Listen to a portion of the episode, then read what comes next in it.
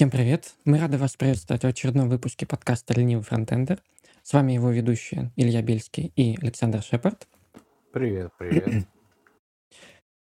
И сегодня в гостях у нас Данил Шашков. Данил, привет. Всем привет. А, расскажи о себе немножко, Данил. Фронтендом я занимаюсь а, 5 лет, но и помимо него ничем особо не занимался. Вот, в основном делал проекты на React и на React Native. Вот, также пробовал какие-то а, свои проекты делать. Вот. Ну, их я тоже, в общем, делал на React.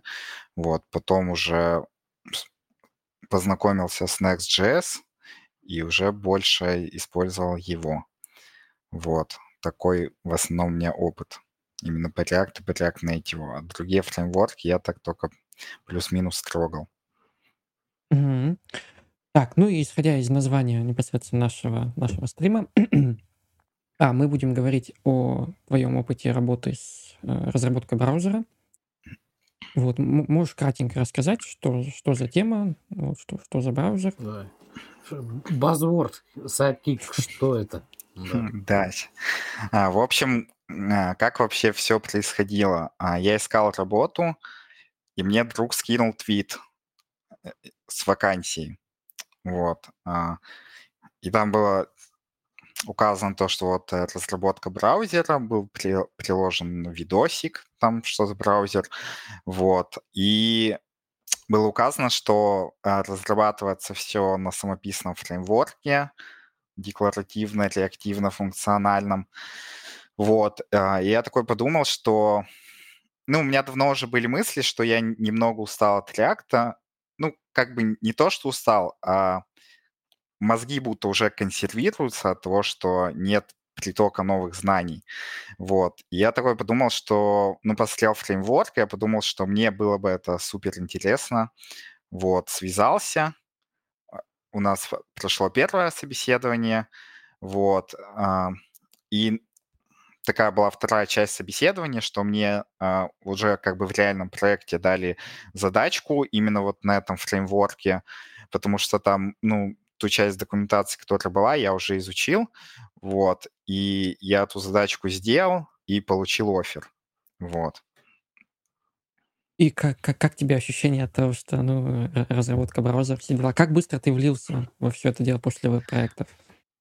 А, влился на самом деле, ну, скорее быстро, чем нет, где-то за месяц, вот, а, сразу так, а, что было первое, то есть когда у тебя есть сайт, у тебя там есть всякие, не знаю, там React DevTools, у тебя есть а, этот hot reload, у тебя там все летает, прыгает, само там переделывается, а тут у тебя уже получается немного все по-другому, потому что ты не сайт делаешь, то есть у тебя есть экстеншн, ты ка- какой-то код написал, должна прийти пересборка, ты должен экстеншн перезагрузить и вот как бы проверить. А, Но вообще вкратце про разработку браузеров. Сейчас, а, ну, достаточно много стартапов, э, которые являются браузерами. Вот, можно даже на Product Hunt зайти и посмотреть. Вот, в основном это они как разрабатываются? Это либо экстеншн для Chromium, либо это что-то написано на электроне. Вот. Мгм. Но электрон э, это такая, скажем так, плохая тема. Почему? Потому что там не будут работать Chrome экстеншены. Вот. И, ну, а все их хотят. Ну, Вот. да, Да, и то есть, да, ты себя как бы сразу с этой стороны ограничиваешь, если ты пишешь на электроне. Не, ну, тут зависит, наверное, от целевой аудитории все-таки. Типа, больше про экстеншены у нас, наверное... Я пасов не буду, но скажу, скорее всего, это две группы категорий. Это люди, кто занимается сами разработкой, а вторая – это люди, которым нужно э, серии задолбало смотреть рекламу на Ютубе, где моя любимая кнопка, типа, скрыть её. Вот. Да, да. А, И получается, а, вот браузер Sidekick, он а, разработан для, ну, как, как я считаю, что больше для людей, которые работают в IT, например, у которых много проектов, и э, которые не хотят там миллион application ов себе ставить, и чтобы у них как бы все было внутри браузера, потому что сейчас почти все а, application, там, не знаю, Telegram, Figma, ну, почти все, оно есть в веб-версиях.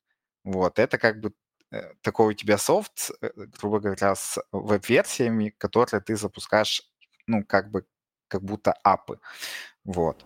Ну, у меня даже вот коллеги такая... есть, которые не хотят себе ставить, не хотели ставить себе десктоп приложений серии.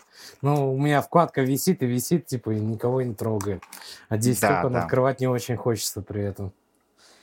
Вот да, и, и, и, я, кстати, попользовался, скачал, попользовался немножко.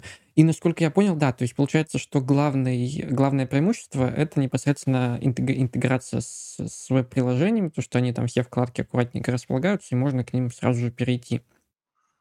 Вот, Да, так, да? еще, это, да, и еще получается, там очень удобный поиск а, там по истории. Да, это я заценил. По всему вот сразу.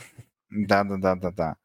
Вот. И такие, ну, фишки, что ты как бы можешь быстро там что-то находить, что-то открывать и, и как бы а, быть более продуктивным на работе. Вот. Также там удобная работа с этими, с нотификациями, то есть ты там можешь а, либо пуши выключить, либо звук отключить. То есть, ну, можешь настраивать нотификации. Вот. Я, я знаю, похожий experience люди делали для геймеров. Попытки сделать, э, э, соответственно, браузеры, где полностью все обвешано из коробки там extension для того, что там формат такой а Я люблю там смотреть стримы, там сразу Twitch и прочие платформы есть. Mm-hmm. Там, я стример, там у тебя сразу э, под OBS прочие сайты есть при закладочке и так далее. Вот. А, мне больше интересен вопрос, вот, а если мы говорим про IT, не были в планах, не знаю, сколько это да, не да, вот, э, затащить туда еще сразу DE-шку? Потому что, мне кажется, последние годы бьются все, пытаясь сделать какое-то облачное решение из серии. Но мы вот Microsoft они сделали облачные уже варианты там. Так надо открыть ее, сделали. воткнуть да. при приложении ее и все. Сразу все, все в одной коробке. А вот IDE-шка. Не, не думали. Думали сделать а, что-то типа туду листа встроенного. Вот. Ну, возможно, это бот в next версиях. Так, ну давайте тогда немножко двинемся в сторону уже непосредственно м, технических подробностей. Вот э, mm. расскажи немного о том, вот что конкретно э, ты делал непосредственно, чтобы, соответственно, мы могли задавать более сложные технические вопросы. Да, и как мы а. уже тут просто перед началом пошутили, наверное, но это действительно так. У нас сегодняшняя э, встреча будет, наверное, больше похожа на какое-то собеседование из серии «Расскажи там про свой опыт, пишешь ли тесты, как к ним относишься и так далее». Поэтому да. будут такие это, флешбеки у некоторых людей явно. Да, да, окей. А, в общем, получается, этот браузер был сначала написан как раз-таки на электроне, первая самая версия была на электроне, и там был, а, то есть там была связка React, MobX и вот этого фреймворка самписного, он Declarata называется. Вот. Ну, мы его кратко DKT называли. Вот была такая связка React, MobX и DKT. Вот. DKT — это ну, полноценный фреймворк, то есть там и view часть, и state management, сайд-эффекты, и все как бы в одном. Хочу вот. сразу спросить, а Virtual DOM там есть? Нет. О, уже интересное отличие, да. Мы, мы, к этому еще, мы к этому еще вернемся. Так, Данил. А, вот, получается, была вот эта версия, но когда я пришел, там уже э, как раз э, была разработка уже extension непосредственно. А, и что это из себя представляет? А, по сути, большая часть, э, если брать а, визуальный план, то вот разработка браузера — это как бы а, разработка new tab page. То есть new tab page это если вот плюсик э, нажать, чтобы новый таб создать, и вот это вот у вас открывается. Это как бы, ну, очень упрощенно, если это как бы есть твой браузер. Вот. И туда ты... А там этот обычная HTML, и то есть, ну, обычный фронтенд. То есть ты можешь на React хоть что туда воткнуть. Вот. Mm-hmm.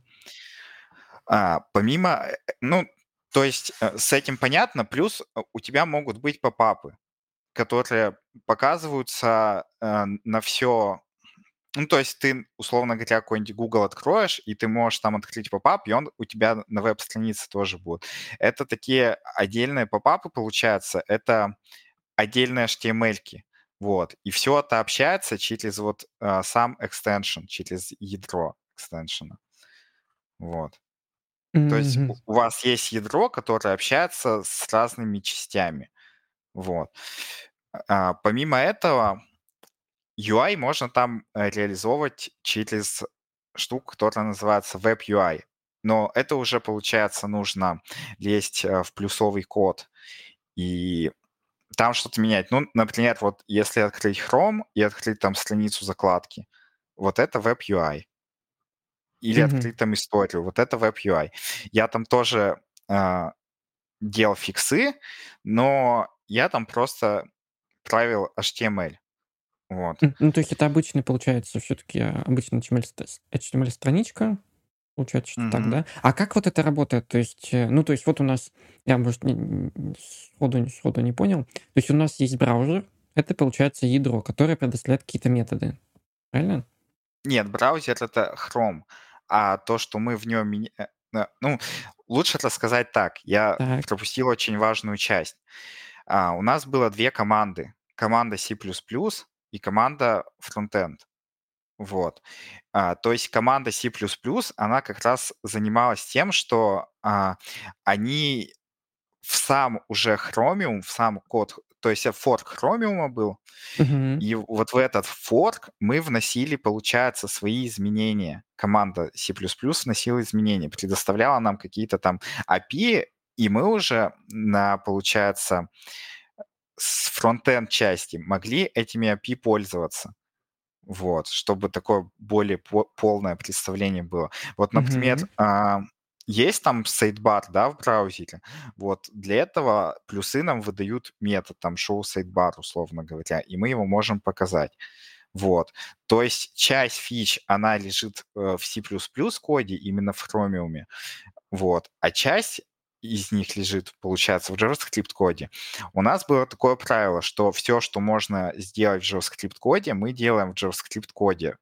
Как бы а, без разницы, насколько этот код может быть там большой и сложный. А, Было это сделано так. Почему? Потому что чем больше ты в Chromium вносишь изменений, а, тебе потом, тебе же надо, Chrome, Chrome обновился, да, там какие-то патчи безопасности вышли, например. Мы должны всегда держать актуальную версию, Мгм. чтобы Ну, у то нас есть там не было чем, дыр чем, безопасности, да. чем, больше, чем больше изменений, тем Уже. Нужно обновлять. Да, конфликтов будет очень А много. Chromium сам не поддерживает какую-то архитектуру расширения, ну, в плане, что писать максимально там ну, агностик какие-то модули, которые потом не надо будет 10 раз переписывать из-за миграции на новую версию? Или это прям А, реально патч идет э, исходного кода? Нет, конкретно сами э, расширения это не особо затрагивает. Это именно затрагивает, что ты просто там в, в плюсах где там новую фичу добавил, у тебя там потом конфликты с ней будут. Вот, или могут быть. Вот. А по экстеншенам там у них вот есть манифесты, и по сути только они обновляются. То есть э, новые версии там, когда Chromium выходит, JavaScript команду это не особо как бы волнует. Вот. Мгм. Так, а ну тут есть э, вопрос в тему из чата. Спрашивают, привет, сколько человек в команде? Спрашивает Сергей. Когда я был, э, сейчас не знаю, сколько у нас было во фронтенд команде, около шести человек, а, и в C++ команде примерно столько же. А Ну, как то есть То много? есть э, 12 человек достаточно, команда. чтобы делать свой браузер уже получается. Но у нас были суперзвезды. Так, а, и следом, это не шутка, кстати. с- следом тут же я тогда вопрос э, добавлю тоже из комментариев. Есть ли сложности, ну да, вот то, что мы обсуждали, есть ли сложности с поддержкой версий при выходе, при выходе нового Chromium? То есть если у него мажорные какие-нибудь версии, бы- было ли у вас так, что прям ломался функционал, если там что-нибудь вышло, что-нибудь Здесь новенькое? вопрос, да, из практики. Было ли так, что вам пришлось потом рвать на себе волосы из серии? Они там что-то выкатили, а вы сидите, пытаетесь теперь обратно это собрать. Ну, да, были сложности, даже элементарно сложности с конфликтами, то есть мерч вот нового кода Chromium, Chromium, то есть он занимает там не полчаса, это такой большой трудоемкий процесс. А, Потом во фронтенд коде у нас тоже было, были проверки версий, потому что, например, а, новый Chromium выходит, там какие-то новые API появляются, а мы же браузер, мы не сайт, мы должны обратную совместимость сохранять. Вот. То есть кто-то может не обновиться, например, и так далее. Вот. Ну, вопрос, вот, кстати... Можно я? Так, а, смотри, давай, давай. а говоря о технологиях вообще используемых, а где-то применяется уже WebAssembly или он здесь только третья это, нога, как говорится? Но мы вообще не применяли. Ну, а теоретически, э, то есть есть ли возможность написать какие-то модули, например, на WebAssembly для расширения? Даже не знаю. Я с WebAssembly вообще не работал.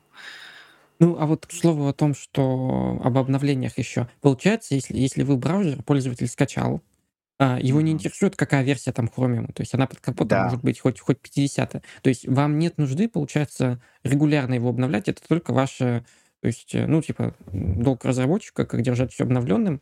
Как часто вы действительно обновляли, условно говоря, Chromium? Ну, с- как новая версия А, выходит. сразу же, сразу А, же прям. да, про обновление я скажу еще одну вещь. То есть у нас как было? У нас нам нужно обновлять две вещи. То есть нам нужно обновить и браузер, и экстеншн тоже. Мгм. Вот. И вот э, получается, как это еще работает? Э, например, команда в плюсах пишет новую фичу, мы ее в JavaScript используем, выкатываем обновление, например, и заходит юзер, который э, со старым экстеншеном, например, сидит, со старым браузером, и у него уже там ошибка будет, потому что там такого метода, такой функции нет.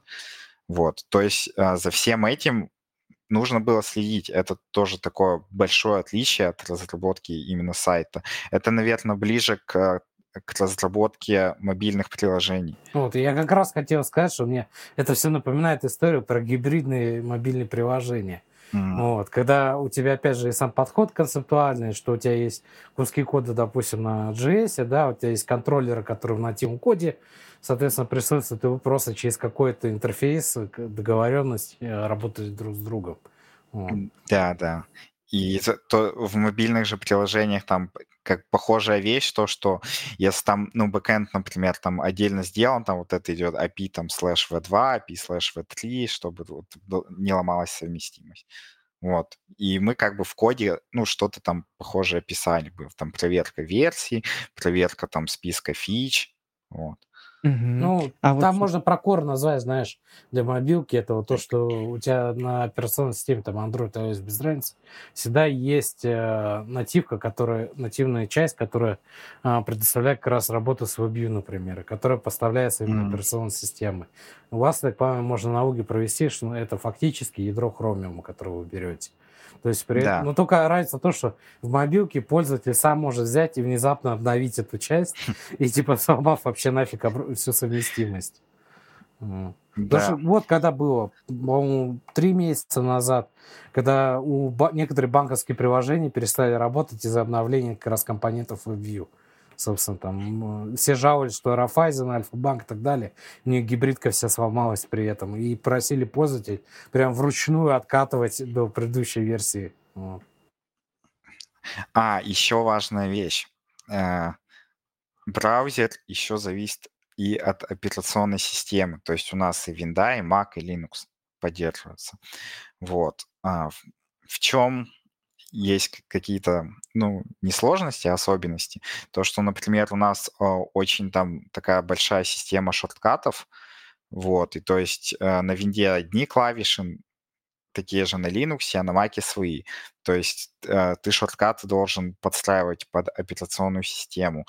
Плюс еще на Linux у нас, э, ну вообще в браузере есть автообновление, то есть он и сам обновляется, и extension тоже там сам обновляется. А вот в Linux такого, я точно не помню, то ли э, в старых версиях браузера на, на Linux то ли вообще на Linux вот этот автоапдейт не работал. Там, то есть, пользователю нужно э, скачать браузер и типа его заново установить, чтобы апдейт произошел. Вот. Тоже такие сложности есть, там специфичные баги могут быть на каждой операционной системе. А у вас были какие-то, скажем так, редкие, редкие операционные системы вроде, не знаю, Chrome OS или, или, или, еще какие-нибудь редкие, Не, помимо, помимо Linux? А, не было даже? нет, только Mac, Windows и Linux. Ага, окей. Ну вот я хотел задать вопрос, связанный с... Вот что ты называешь экстеншеном, это, ну я так полагаю, не, не веб-экстеншн, который там мы все ставим, а это ваш кусок кода, который вы, получается, прикрутили поверх хрома, да? Нет, И- это обычный или экстеншн. А, Это обычный обычный Chrome extension, да. Так, что-то я запутался. Получается... Он просто работает с api которые плюсы предоставляют. Мы же хотели и даже еще сделать, а, чтобы вот sidekick был экстеншн, его в любой, ну вот там в Chrome обычный поставить можно было бы. То есть там, чтобы был не там full функционал, а какая-то часть. Вот, например, там тот же сайдбар, чтобы появлялся и все. Ну, то есть фактически отдельно себе UI какие-то добавить Мгм. плюшки, да, которые, да, не дают так же, как у вас преднастроенный полный браузер, но хотя бы частью функционала переносит. А почему тогда, кстати, почему так получилось, что чтобы получить Sidekick, нужно полностью качать как бы версию браузера? А, кстати, как получается она, как у вас билд конечного продукта получался? То есть вот это Chrome плюс Э, расширение? да, Chrome плюс встроенный, вшитый туда экстеншн. А почему его нельзя скачать? А потому что мы от, от этой идеи отказались. А, А, отказались. Ну, да, то что-то как бы же придется все равно, а, ну, фактически другой продукт делать со своим там набором фич и так далее. То есть это, ну, не очень просто сделать. Ну, для, если, я правильно понял, получается, это вот расширение, но для расширения у него очень богатый функционал, и оно прям проникло Да. довольно глубоко. Я даже Да, то, что оно с, плюс, с плюсами, то, что оно работает. А, а, а как много у вас было вот этих ручек, которые вам C++ предлагал, и которые дорабатывались именно под вас? Ну, сходу там. Ну, не, не прям то, чтобы много. Ну, сейчас, наверное, ну, не знаю, может, там больше 20. Вот. А, Ну, а был- говорю, так. там было только то, что мы вообще никак не можем в JavaScript сделать. Вот. Только это. А, а что было геморнее всего добавить? Ну, я, я, не, я не знаю. Это на команды плюсов Ага, спрашивать. Ну, А, окей. окей, ну мы можем развернуть вопрос. Что сложнее всего было на фронте реализовать в итоге? А, ну, у меня как раз э, была, получается, э, перед тем, как я уволился, а, у меня была, я работал над э, фичей, которая называется Split View. Вот, Split View — это... У нас было два вида Split View. Я не знаю, сейчас в, в Chrome это как бы тоже есть, то, что можно два таба параллельно открыть. Вот. На- Может, там в каких-то последних версиях. Вот. А у нас, то есть, можно было как сделать? То есть у нас можно открыть а, табы параллельно, а можно еще открыть вот все апы из сайдбара, их можно в такой мини-окошечке открыть. То есть, э, ну, условно говоря, ты сидишь, не знаю, какое-нибудь письмо пишешь на Gmail, и тут можешь там Telegram открыть, у тебя чат появится, можешь там в чате быстро что-то ответить. А это все в Вот. рамках браузера Split View, это не, не macOS Да. Split View, а именно в браузере.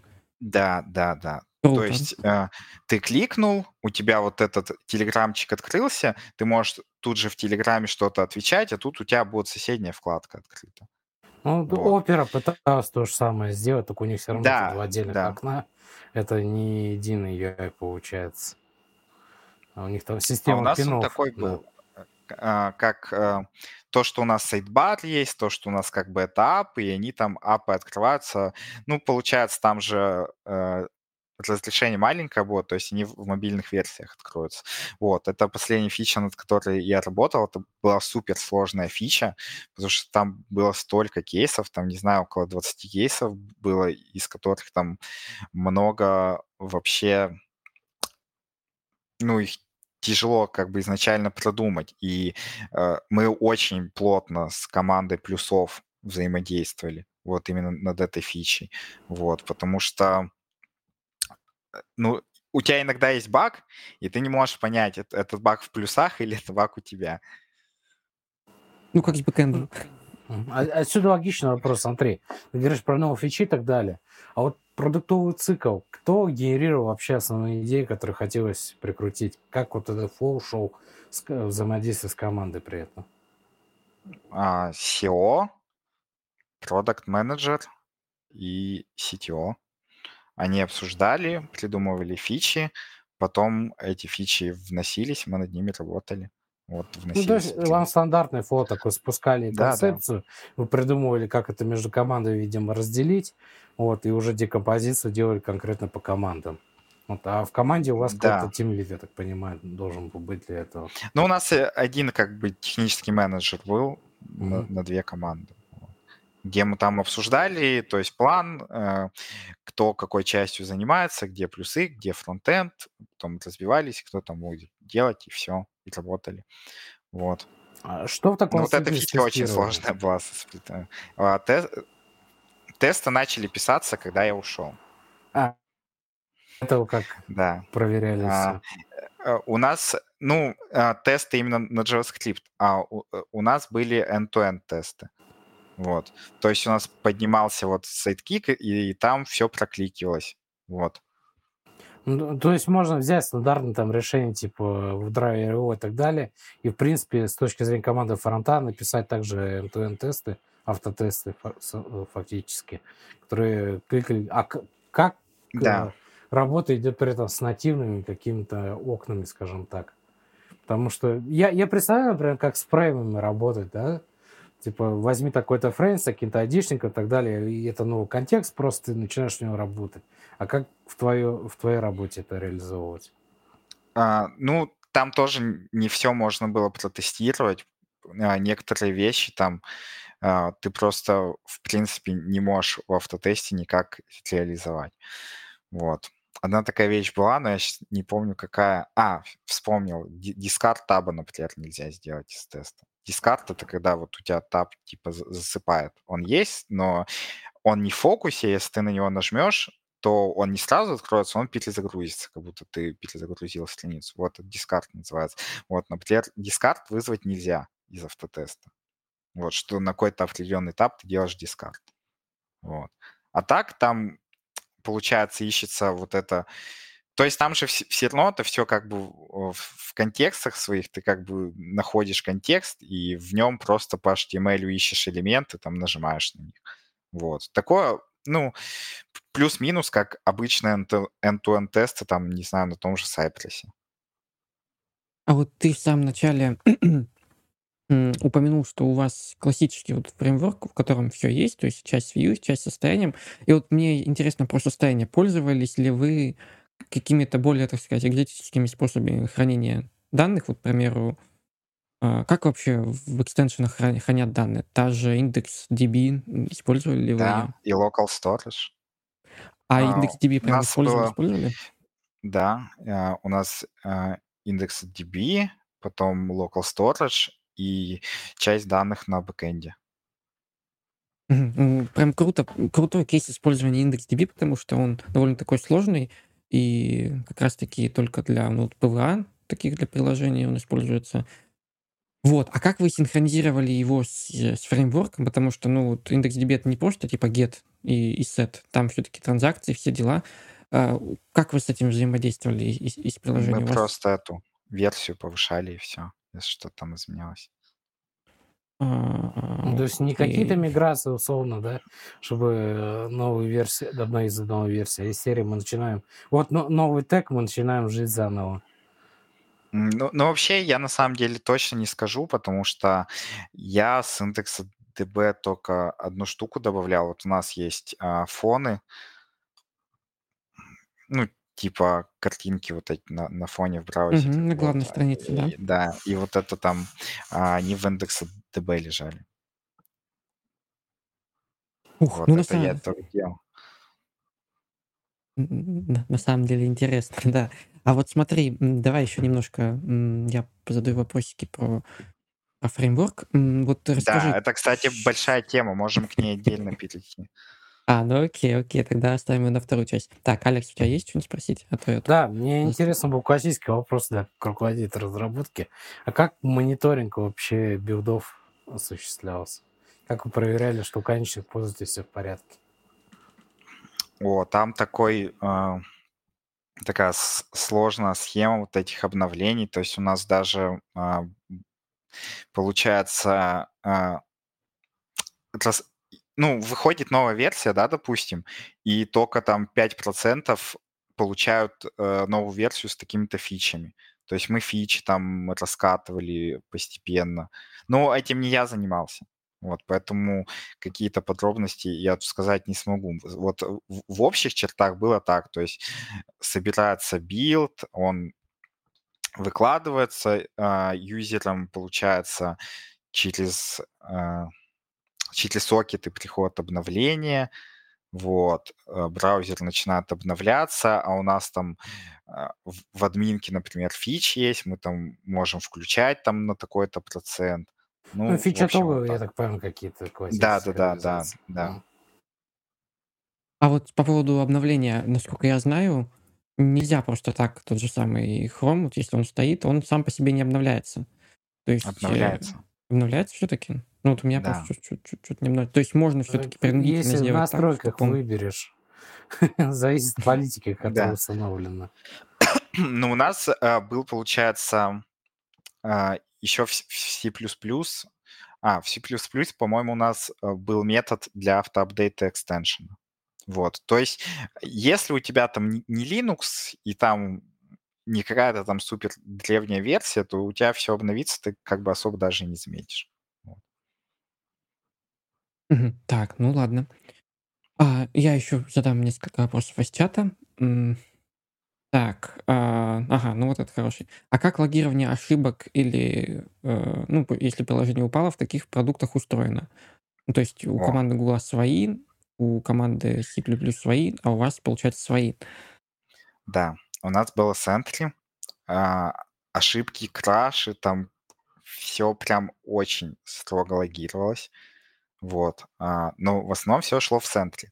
Потом интересная вещь, а, которую я делал, это получается слежение за тем, чтобы э, сам экстеншн не умер. То есть может пройти, так, э, произойти такая ситуация, что у тебя просто умрет экстеншн. Вот. И ты как бы это никак не поймешь, что он у тебя умер, ты это никак не залогируешь. Вот. Я писал штуку, которая поднимает а, который пингует, получается, экстеншн. Угу. То есть э, они обмениваются сообщениями. Если ответ не пришел, то мы шлем в центре большую ошибку, что экстеншн умер. А вот. ты это по, по тайм-ауту в воркере, в воркере по тайм-ауту делал или каким-то иным способом? Да. Нет, обычным. То есть просто обычный пинг-понг. Mm, ну ладно. Окей. Так, Алекс, может, у тебя вопросы есть? Мне хочется понять тоже вопрос из чата, собственно, масштабы проекта, о котором мы говорим. То есть с чем сравнить там, объем кодовой базы и сколько действительно существует уже проект, как активно он там развивался. Вот. Ну, всего чуть больше двух лет, получается. А, ну, пока я его разрабатывал, ну, вот там работал, а, там было как, что у нас не было каких-то активных больших рекламных кампаний. Вот. Из такого самого большого, что было, это был пост на Product Hunt, который, получается, ну, там, продукт недели, продукт месяца, все мы бейджики собрали, вот, и 10 тысяч активных юзеров там было, вот, это так, без активной рекламы. О, это довольно, довольно круто. А вы собирали какую-то аналитику по типу, типа, вот вы там пользуетесь, расскажите, какая у вас сфера? Ну, типа, вы обычный юзер или вы там ай- айтишник там по такому типу? Да, мы, получается, а, анбордили людей, чтобы объясняли им фичи, потом в, в самом браузере реализован анбординг, потом у нас а, аналитика вообще там чуть ли не на каждой кнопке стоит. Вот, это все проверяется, смотрится, кто э, каким образом пользуется. Ну, естественно, без какого-то сбора персональных данных, на самом деле. DMCA. Нет, там реально нет сбора персональных данных, но мы как бы отслеживаем, какие кнопки нажимаются. Вот. Ну, да, есть какая-то сквозная аналитика и серия. Ты говоришь, если вы обешали вообще все действия какой-то метрикой, э, не, не, не для мониторинга построено то, что есть отклонение. Например, всегда лежали на эту кнопку там тысячу раз, а внезапно стали там 500 жать. Да, кстати, мы таким способом багов много находили, когда э, какие-то были аномалии в аналитике. Вот, потом мы разбирались, и это обычно были там, что мы сами там неправильно аналитику отсылаем. Вот. Вот. А. В моей практике просто зачастую этой серии а, техническое решение работает, но внезапно мы сломали бизнес-логику, и там по той или иной причине то или иное действие становится недоступным или еще что-нибудь. И никто им не пользуется, да. Из-за да. этого кажется, да, что... Я... А, еще, кстати, а, интересный момент. Там много пользователей, ну, по-моему, из Японии, вот, и из Вьетнама, что ли. Вот, С и мы никак не могли было? понять, да, мы никак не могли понять, откуда они пришли. А, так, давай, Так и не поняли, видимо. Так и не поняли. То есть там какие-то какой-то были, а, да, были какие-то там ретвитики, но особо, ну, какой-то там стопроцентной уверенности не было. Да, я правильно понимаю, что если э, Chromium поддерживает так, э, транслитерацию и так далее, работу с азиатскими э, иероглифами, алфавитами, вот, то и ваш браузер, соответственно, тоже это все поддерживает. Ну, то, что мы сделали, наши дополнительные интерфейсы, нет. То есть интерфейс браузера переведется, а то, что у нас там слово workspace написано, оно и будет словом workspace. Вот. То есть это нужно свое писать, интернационализацию. То, то есть э, ЦА, получается, все равно есть какая-то ограниченная, и, видимо, Азия сюда не попадает совсем, вот, пока что. Не, ну как бы переводы все равно надо, в общем, добавлять. Угу. Вот. По поводу типа по поводу фич, я зашел в настройки и, ну, буквально сегодня я обнаружил там волшебную кнопку, которую выпилили из оперы. Называется она VPN. Застал ли ты внедрение этой, этой функции? Но она еще недоступна, то есть там видно, что она скоро будет, но еще недоступна. Нет, не застал. А, но я думаю, что это очень, очень сильно бустанет пользователей, кто, ну, да. кто узнает в странах СНГ, да, в которых блокируется подобное решение, и не только там. Вот в Азии, кстати, тоже бы бустанул очень хорошо. Вот у меня, кстати, была мысль, что это тоже да, может, может повлиять. Ну, ладно, у меня был в самом начале вопрос, я его так и не задал, а именно, что будет, если ваш экстеншн упадет? Вот ты упоминал, что есть, типа, жесткие проверки на его существование, а если он упадет, то есть перестанет существовать, у вас, получается, браузер превратится в обычный Chrome, или он просто сломается и стаканется? А, короче, если он умрет, то, насколько я знаю, там есть перезагрузка. Но это я сейчас не точно говорю. Но что я могу сказать точно, это то, что если а, три раза упадет ошибка, какая-то там JavaScript, например, то у нас покажется там something went wrong. Ну, это с ошибкой, короче. Но как хромом-то им можно будет пользоваться, если он независим. А все вот эти менюшки, которые там слева, они все пропадут, к сожалению, да? Айфоны вот эти красивые. Ну, они работать просто не будут, да. А, блин. Ну, ладно. Так, ну что, потихоньку... А, нет, еще вопрос задам, и мы перейдем к теме про фреймворк. Я рассчитываю, что она будет довольно длинная. Ну, прежде всего, у вас написано, что одним из преимуществ является более эффективная работа с памятью. Вот. Да. А как у вас это реализовано? Это было реализовано именно на C++ стороне или это уже вы как-то контролировали? Это и там, и там, но а, основная фича это как раз связано с дискардом, про который я рассказывал. То есть а, там на ML написана система, которая умеет умно усыплять вкладки. Вот. То есть если в обычном хроме они там дефолтным алгоритмом усыпляются, то у нас как бы на ML а, мы понимаем, что вкладка не используется и отрубаем ее. Вот. Но ты можешь там, например, на апы ставить галочку, что у тебя вообще никогда не уснет тап, если тебе это нужно. Вот. А вот этот э, ML, это внутри хрома или это где? Или это вы Нет, сами? это на, на JavaScript. А, а, а, но этим подожди. занимался не я, Этим занимался мой коллега, там ML-модели, которые там со всем этим взаимодействуют, работают, вот. И мы дискардим, то есть у нас API для дискарда есть. То есть это даже, по идее, это должен Chrome делать. Я видел новость, что он довольно умно это научился делать, морозить вкладки. А, то есть у вас на JavaScript написано было... Mm. машин learning самый настоящий, который анализировал, а Да. как, а как это? Ну ладно, подробности не буду, раз ты это А я тут и, и не Блин, ну отвечу, окей. да. А вот смотри, а, как Кстати, работает... М? этот Так, по- так. поиск, по- поиск тоже на ML сделал. Блин, что-то... Когда мы пришли в эру, когда ML работает на JavaScript, такого, такого я не ожидал. Ну окей. А как ведут себя вот, э, вот этот дискард? Подожди, а дискард это функция хрома, да, которую типа Да, заморозить да. вкладку? Сейчас я даже скажу. Так, то есть можно написать chrome двоеточие слэш слэш слэш discards и откроется хромовская страница, где можно, получается, прям саму руками discard ить. Вот. Мгм. Ну, блин, это круто. А мы из этого API к этому прямо из, ну, типа, стандартного JavaScript не имеем, правильно я понимаю? Или имеем все-таки? И стандарт, ну как э, сказать, из сайта, из Да, сайта да, да. нет, из, из браузера, да. А, я А, понял, вот это э, было бы удобно. По- Пока мы не перешли к фреймворку, еще хочу рассказать особенности. А, Если у тебя получается в ну, если ты сайт делаешь, у тебя как бы один сайт и все. А если ты делаешь браузер, у тебя ты, как сказать, рулишь всеми табами, рулишь всеми окнами.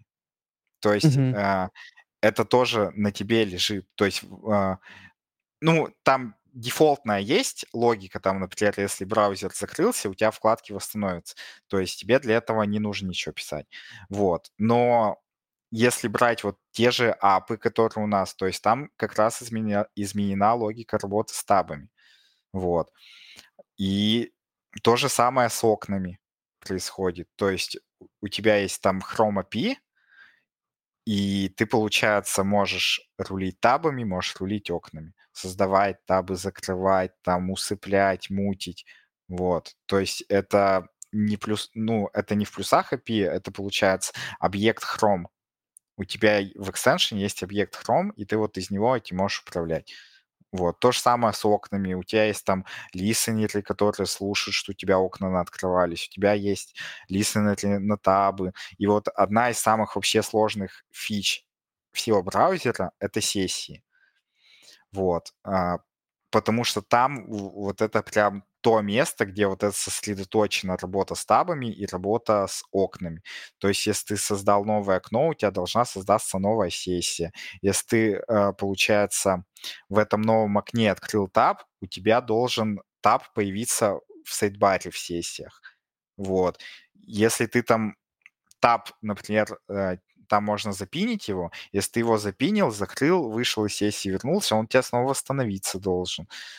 И тут есть какая опасность? Ты можешь там так написать код, что у тебя там циклично миллион табов, например, откроются. Либо они там дублироваться там будут. Так, также с окнами э, такая же ситуация есть. И, и вы вот эти сессии, получается, руками, то есть все контролировалось руками. Да, в JavaScript. О, вот это вот это прям жестко. Это Прям прям все. жестко. А Да. вот эти сессии, они как? Они были, ну там, это через тоже методы хромовские, то есть которые позволяли, видимо, с Да. этим, чтобы безопасность все-таки была, а не так, что вы можете все сессии куда-нибудь хранить себе и Да, эти сессии, кстати, э, эти сессии просто в local storage хранятся. Ну Мы, мы их не... Какие-то... Вся вот информация там, а, ну, скажем так, а, чувствительная, да, юзерам, мы ее нигде не храним. У, ни- у себя на серверах нигде не храним такую Мгм. информацию. Ну, То есть, если у тебя там есть сессия спор на сайте, ты можешь ее без страха добавлять, и никто об этом не узнает. Это меня Ну, очень волновало. Э, Кстати, э, к слову про порносайты. Я думаю, очень много хайпа будет тот, кто сделает заточенный браузер под порносайты. А что там должно быть заточено? Мне, интересно. Ну вот пусть продукты думают. Да, например, тебе сразу там э, в определенные часы дня такие, чувак, ты утомился, ну-ка попробуй там сделать перерыв от работы, вот мы тебе контент предоставили. ML, ML по сразу. твоему поиску. ML по твоему поиску. Да, сразу это какая-нибудь вкладочка с, с твоими вкусами, где там фильтр настроить можно. Почему нет? Так, ну ладно, ладно. А, потом, кстати, по, по сессиям еще, что там слово. То есть у тебя есть, допустим, три сессии, ты табы можешь драг-н-дропом перетаскивать. То есть ты когда перетащил таб из одной сессии в другую, он должен у тебя из текущей сессии таб закрыться должен, потому что его уже нет в этой сессии. А когда ты откроешь сессию, куда ты его перетащил, он должен появиться. То есть это, ну, вообще такая, на самом деле, достаточно сложная логика. Это, наверное, вообще, наверное, даже самое сложное, с чем я вообще в жизни работал. А я вот я, я вот этим еще не пользовался, то есть э, там была, я читал на сайте, что, дескать, э, одна авторизация, ты заходишь и потом всюду, типа, можешь ходить. Я вот еще не воспользовался, потому что что-то что-то немножко сыкотно. А, ну, ну, Столько общем, всего там надо вводить. про сессии я сразу свой use case расскажу.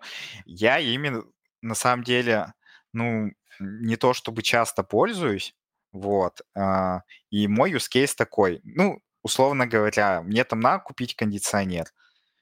Мгм. И я знаю, что я когда кондиционер куплю, мне уже неинтересно будет.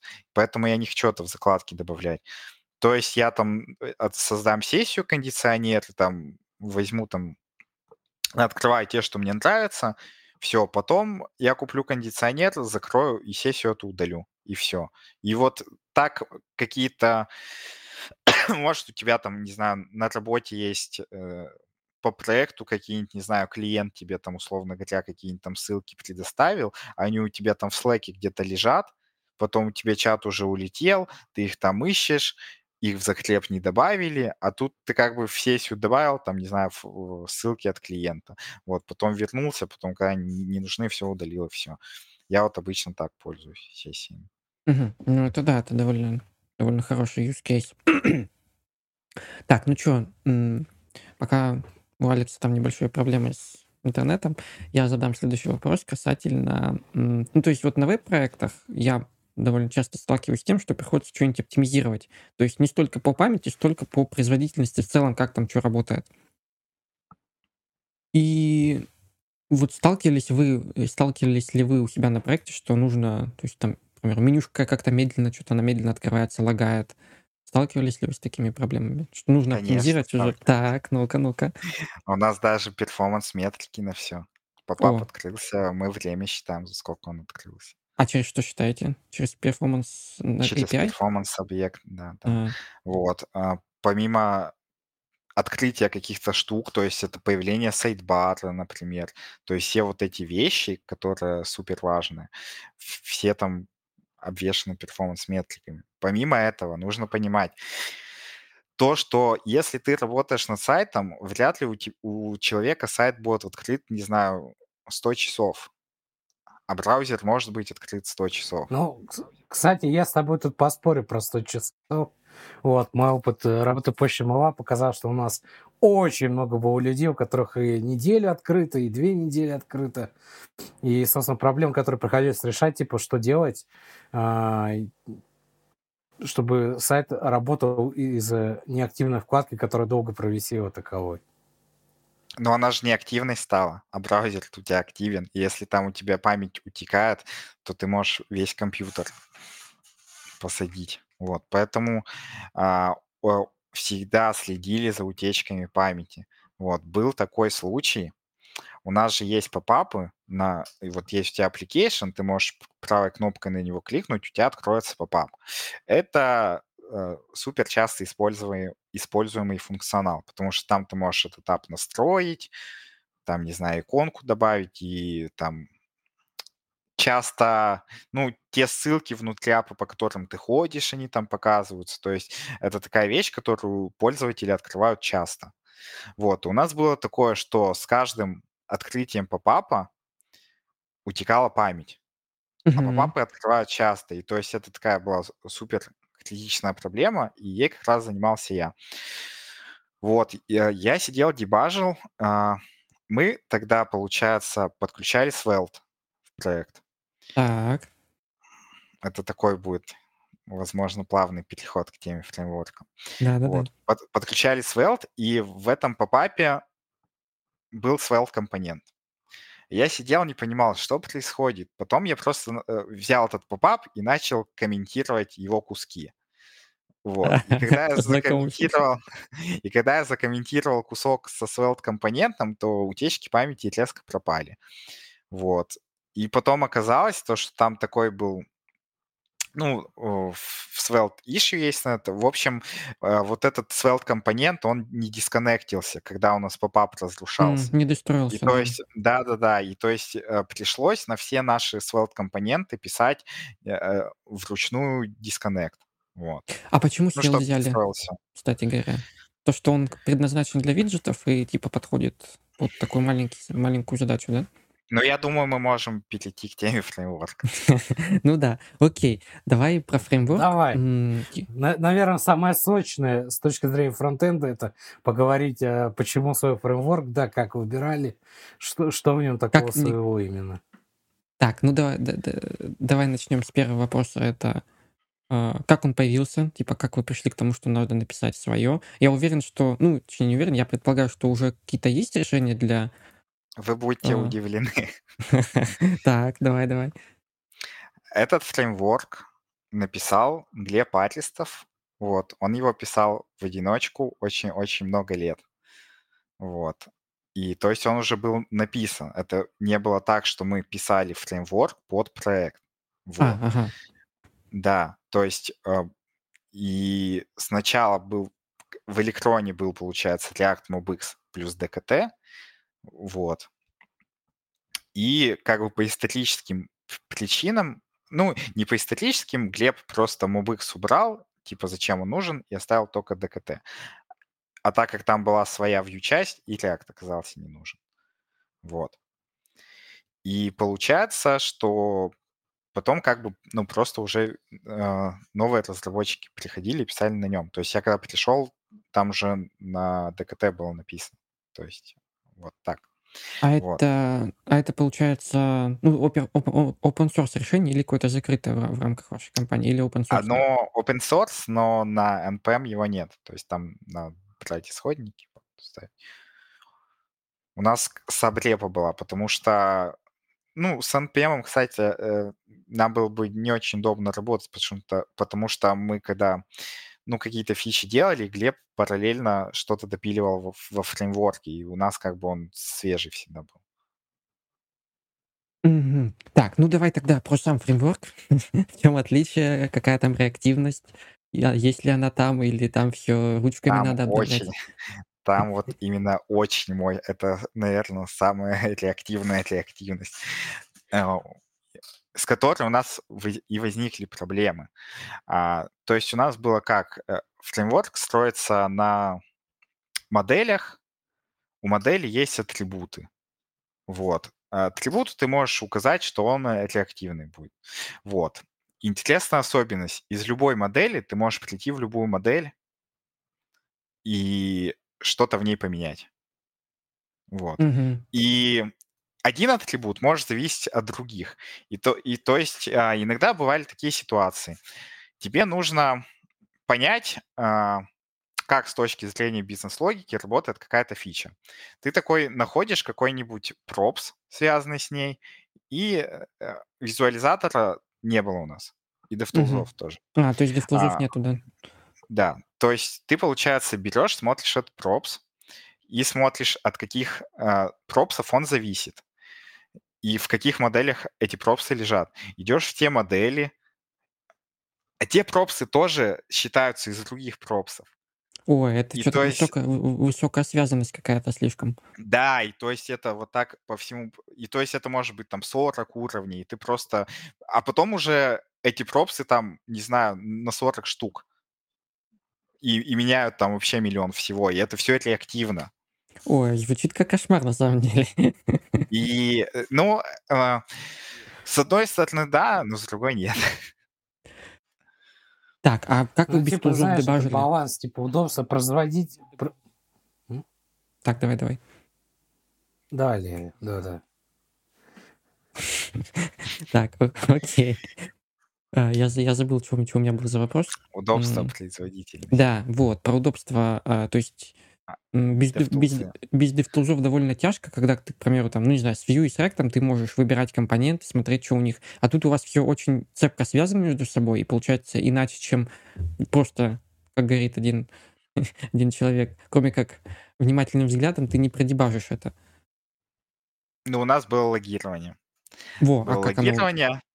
Но оно не было? особо, оно не особо помогало. Потому что когда у тебя 40 чего-то там меняется в проекте, которое еще поменяет 40 за собой, то, что у тебя вот такая вот страница логов, тебе это особо не поможет. Вот.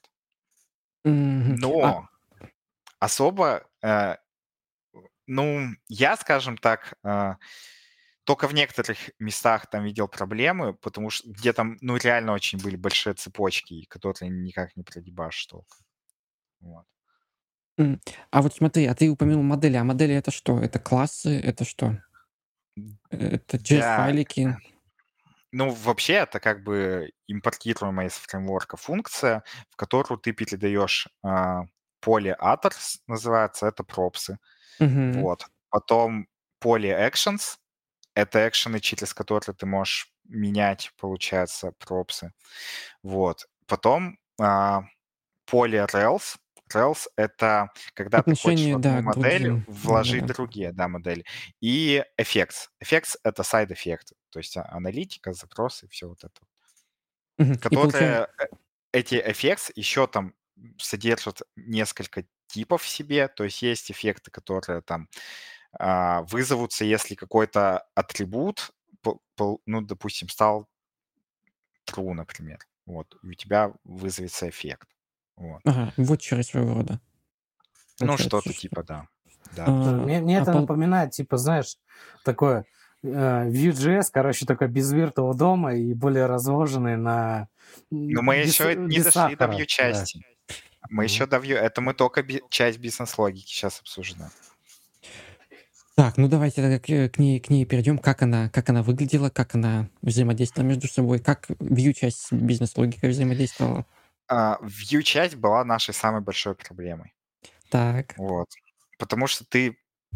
а, тебе нужно, в общем, ты пишешь простой HTML, и к этому HTML, ну, ты как бы там пишешь что-то типа, если брать Angular, там ng4, да, вот какие-то Мгм. такие штуки пишешь, вот, и они как бы у тебя а, отработают потом. Но это обычный HTML, то есть у тебя подсветский синтаксис это толком не будет. Вот. И а, что было самое сложное, что если тебе нужно какую-то view-логику сделать, тебе нужно писать контроллер, в котором ты будешь эту view-логику писать. Вот. И когда ты на React там можешь, э, не знаю, он клик функцию написать в одну строчку, тут тебе нужно создать контроллер, этот контроллер, то есть у тебя есть контроллер, есть view, тебе нужно этот контроллер подвязать ко view, и только потом у тебя заработает все. Как Angular 1.6 получается. Возможно, вот. И, и поэтому, и поэтому мы стали переписывать view часть на Svelte. Потом, и еще потому, что мы смогли, а, скажем так, довольно-таки простым способом связать DKT со Svelte. Вот, интегрировать их между собой. Ух. А на каком этапе вы взяли именно Svelte? То есть и почему именно его? Ну вот, потому что мы их смогли связать, и потому что он быстрый, вот. И мы решили попробовать взять его, и получается, я-то в основном как раз можно меня назвать UI-инженер. Я в основном как бы работал с UI-частью, вот, и очень много интерфейса я перевел именно на Svelte, вот, с того, что было. А имеется в виду, ну, И- то есть Svelte просто появился относительно недавно, да? Да, да. И сейчас там идет переписывание на стек Svelte плюс эффектор. О, кстати, эффекты это, да, хорошая штука. Я, его- Но я, я его я, да. я его, получается, там а, новые разработчики, которые приходили, вот а, я был на поддержке старых фич, а они занимались переписыванием. Мгм. Так, окей. Ну, фреймворк, конечно... Подожди, я вот вначале не совсем понял. То есть вначале про модели, это именно, да, я думал, что это как-то с UI связано, а это, получается, модель — это именно бизнес-логика, а в моделях вы Да. описывали, типа, ну, экшены. Ну, то есть я в основном с Vue работаю, поэтому для меня это там экшены, которые что-то делают. какую-нибудь там логику. И у вас, получается, в моделях были... Что делать? То есть не модель в плане типа, модель данных, а именно что с ней делать. Правильно я понимаю? Да, да, то есть а, а View могла читать а, атрибуты и дергать экшены. Угу. Ну, то есть, получается, это звучит не так уж страшно. То есть, если э, то, что модели могут друг друга импортироваться, ну, так мы там на Vue, Ну, это, тоже... это не так страшно, на самом деле, звучит. Просто тут э, дело в том, что ты хочешь какую-то там маленькую вещь в UI сделать, и тебе для этого надо создавать файл, писать контроллер, подключать его во Vue, и у тебя нет документации. Ой, а-. Да, это больно. главная А- причина, почему такие фреймворки, к сожалению, потом очень быстро умирают. Ну, То есть по мере э, роста сложности, к сожалению, без документации это превращается, ну, и серии. Мы не хотим сделать нормально, мы хотим делать где-то быстрее. И в Яндексе много таких экспериментов было тоже с тулзами и для фронтенда, в том числе и с фреймворками. Но я надеюсь, э, э, с Акики это все, конечно, не уйдет в такую же грустную историю. Так это уже Да. переходит на эффектор. П- Вот Ну. одно из причин, то, что вот бас-фактор, то, что тяжело найти разработчиков. Вот. А, то есть уже, уже есть подвижки. Это хорошо. А вот по Так поводу... там уже, получается, все, все, все лето переписывание шло по планам, оно должно вот э, где-то там к, к октябрю плюс-минус подходить к концу. Ну да, потому что без документации как, э, типа... А вот к фреймворку так самому, ну, типа, документация была, как им пользоваться? Ну, к, к некоторым частям была, и к некоторым была она не актуальна. То есть этим никто не занимался особо. И часто, и- если тебе что нужно узнать, ты идешь и у Глеба спрашиваешь. А, ну, ну хорошо, что, Да, и, что и есть. там, что то есть, есть много спросить. каких-то там легаси вещей было. Вот. И, ну, это вот одни. А так, на самом деле, фреймворк а, достаточно интересный. Вот, и когда ты на вот этой всей реактивности пишешь, а потом ты как бы уходишь с реактивности, и ты такой, блин, что тут руками, что ли, обновлять? Там я тут на- написал два свойства, оно у тебя само все посчиталось, тебе там никакие мимоизации не надо делать, вообще не надо вот об этом ни о чем думать. То есть там все быстренько, точечно все обновилось реактивно. Тебе нужно название атрибутов просто прописать, и, все у тебя летает.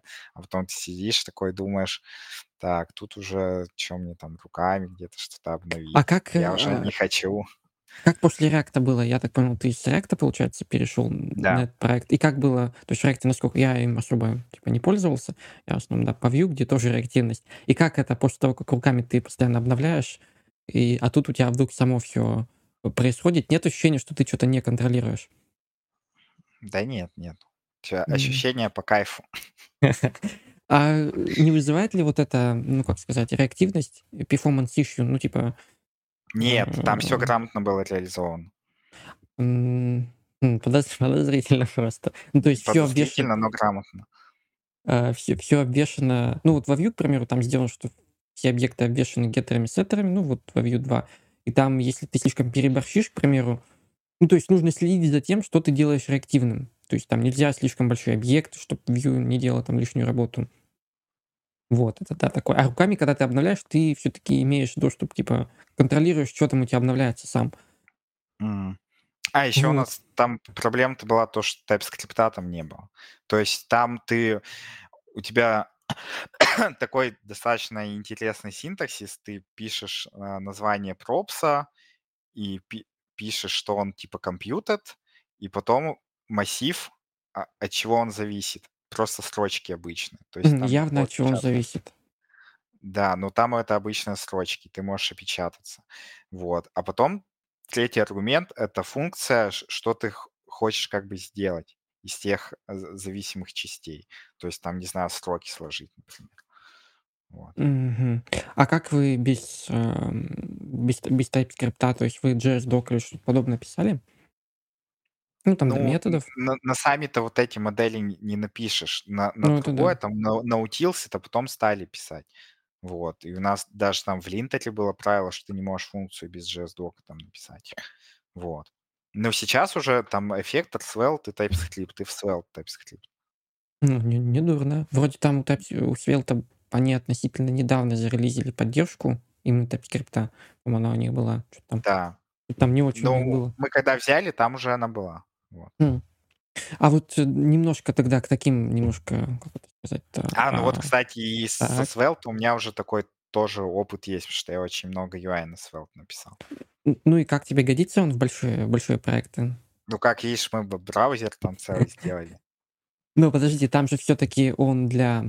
для... Ну, хотя да, если целый браузер. UI-часть, все. Ну, просто многие относятся к нему немножко предвзято, и я в том числе, я считаю, что он а, типа для полноценного... Ну, для меня приложение это такое спа с большим функционалом, который там много чего делает под капотом. Вот. Ну и плюс э, он пока что мало распространен, мало, мало людей, кто его знает. Хотя он Да, но уже... если никто его не будет брать, то он и не Да, откуда он узнает, я, Да, я да. согласен. А, вот. Так, я что-то хотел спросить, и что-то забыл. Алекс, ты тут? У тебя не отвалился? Да, да, я тут Вот, давай борюсь с новосибирским интернетом. Вот. Давай, ты пока не а, лагаешь. мгм. У меня на самом деле э, такой интересный вопрос. Вот какие выводы ты сделал из вот этих, получается, несколько этапных переписываний? Не было ли смысла не придумывать вообще здесь какой-то велосипед, а изначально взять какую-то технологию, готовую коробку? Если таковая есть, разумеется.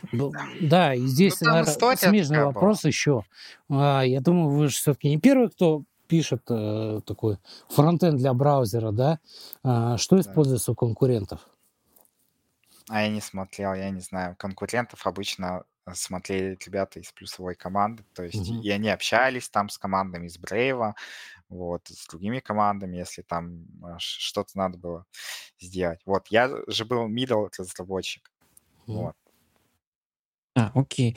А вот смотри, по поводу конкурентов. А ты знаешь, ну, типа, есть ли они? Я вот, типа, для меня браузеры как ограничиваются мажорными, которые вот я знаю. Так, э, вот а,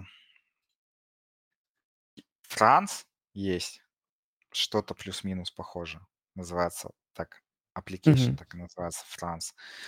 Он Superhuman, что ли? Ну, в общем, я их видел, короче, вот. И мы там что-то из них э, подсматривали.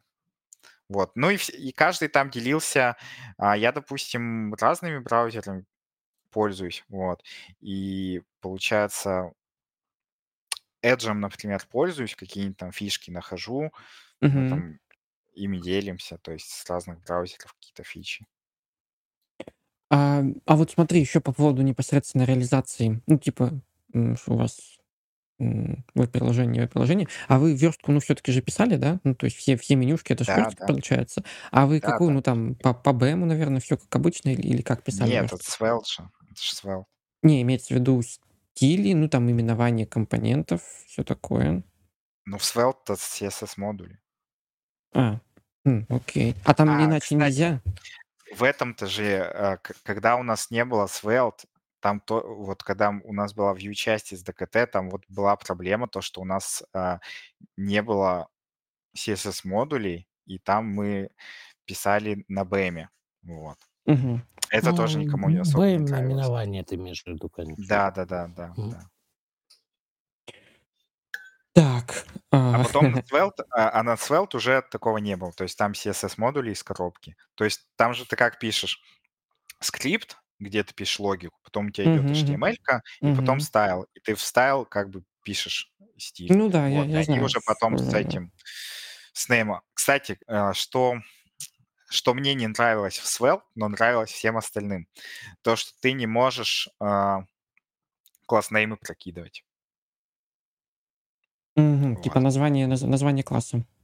Да, то, что там CSS-модули, они как бы не потянутся, и ты так не, не стилизуешь компонент. Подожди. Странно, что... Ну, Svelte я не знаю, сверху в. Vue.js там можно прокинуть. У тебя в логике доступен объект, в который, собственно, складываются ключи генерируемые. От этого же объекта, собственно, потом построение идет CSS с подменой. И эти же ключи можно прокинуть через пропсы на все уровни компонентов. А, я сейчас уточню, про что я именно говорю.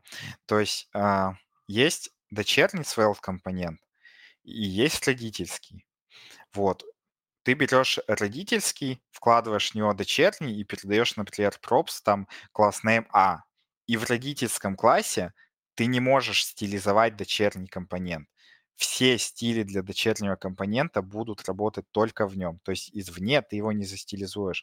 И то есть мы делали как? То есть а, если такие кейсы были, мы props добавляли дочернему компоненту, там source. И в source писали, откуда этот компонент. И вот в, в, в самом компоненте уже писали, если он, ну, типа в классах, если такой-то класс, что оттуда такие-то стили, если такой-то, такие-то. Вот. Но мне это не особо нравилось. Э, тут, тут есть комментарий а, в чате тоже от Сергея. А какой твой любимый браузер? Раз подковырка, да? Два. Так, какой Edge, Chrome? Edge для дома Так. и Sidekick для работы. А чем тебе Edge нравится? В- внезапный ответ для айтишника. Я, Это люблю, Да, очень да. интересно. Да. я люблю Microsoft, у меня винда, Edge. Все. О, это, это совсем неожиданно для айтишников, так тем более. Да, ну в, в Edge мне что нравится? Мне в Edge нравятся коллекции, там удобные коллекции есть, и все. Так он же сейчас вроде тоже, типа, внутри Да, Chromium тоже... использует. Да. да. Ну, и- и я когда последний раз Windows ставил, это было довольно давно, а Edge на самом деле, да, он стал довольно красивым, довольно симпатичным, но все равно, то есть там у тебя нет ни всего, никаких, ни закладок, ничего нет. Переносить это, там не все Можно перенесется. Ну, не, не, не все перенесется и как-то непривычно. Chrome, конечно, это. А Chrome как-то Ну, удобнее. Ну, я тут да, знаю. каждый, каждый по-своему. Я вообще особо закладками-то не пользуюсь, потому что я им пользовался раньше, а потом я понял, что я в них никогда не возвращаюсь. А, ну, ну, так оно и бывает, да. Да, и поэтому у меня закладок-то особо и нет. Вот. Поэтому у меня вот два браузера, Edge и Sidekick. Sidekick для работы, то есть у меня рабочий день закрывается, я закрываю Sidekick, а в, в Edge, ну, что мне там, YouTube, Twitch открыть, Twitter, не знаю. Вот. А вообще, а, Sidekick почему для работы-то? То есть у меня нет Slack десктопного, у меня нет фигмы десктопной, то есть у меня все вот там. То есть у меня есть workspace такой-то работы, Мгм. если у меня есть...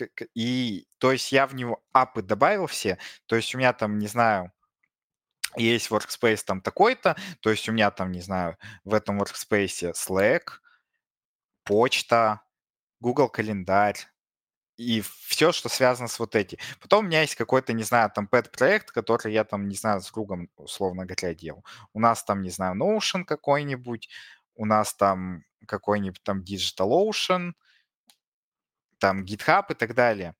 Что еще там удобно? То, что там у тебя, ты можешь добавлять аккаунты. Э, И то есть у тебя есть, например, один workspace с одним слаком, а другой workspace с другим слаком. И ты с спокойно между ними переключаешься, да. То есть тебе не надо постоянно где-то там разлогиниваться, еще что-то делать. У тебя workspace там иконочка показывает, что за аккаунт ты кликнул, у тебя открылся, и ты можешь одновременно два слака открыть с разных команд, например. То же самое с почтами. Вот.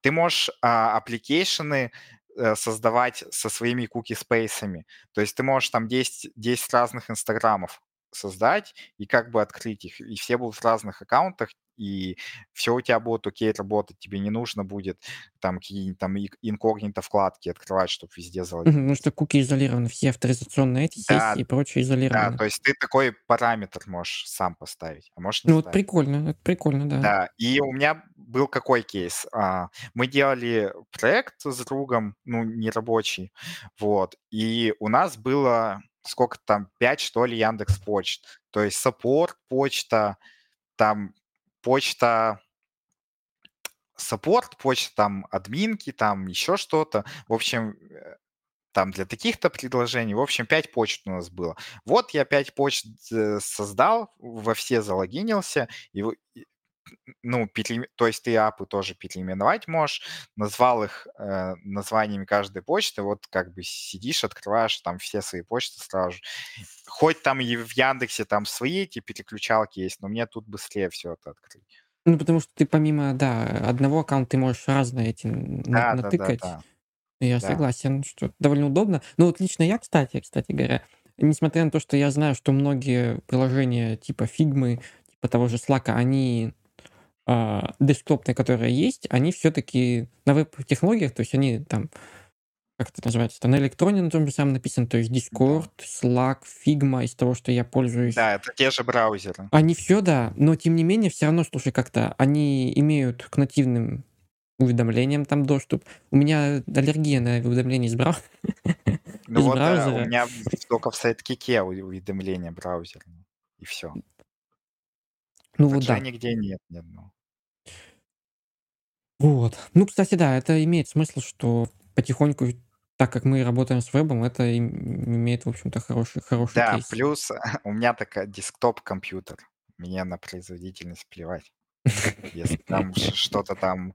э, У меня не, будет, не будут руки на макбуке сгорать. Вот, потому что у меня Да, это, компьютер кстати, под да. столом лежит.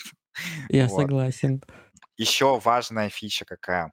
А, Если у тебя есть app, допустим, есть Notion, да, и ты там, не знаю, ну, Notion, там, не знаю, твоей компании, ты там по каким-то страницам ходишь, вот, ты можешь открыть э, правой кнопкой поп-ап этого Notion, и у тебя будут а, ча- самые часто открываемые ссылки из Notion.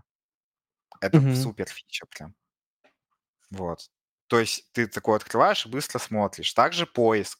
Вот, э, типа тебе надо открыть Twitter, ты нажал шорткат поиска, ты написал, Enter, все открыл. Все с клавиатуры, там без мышки.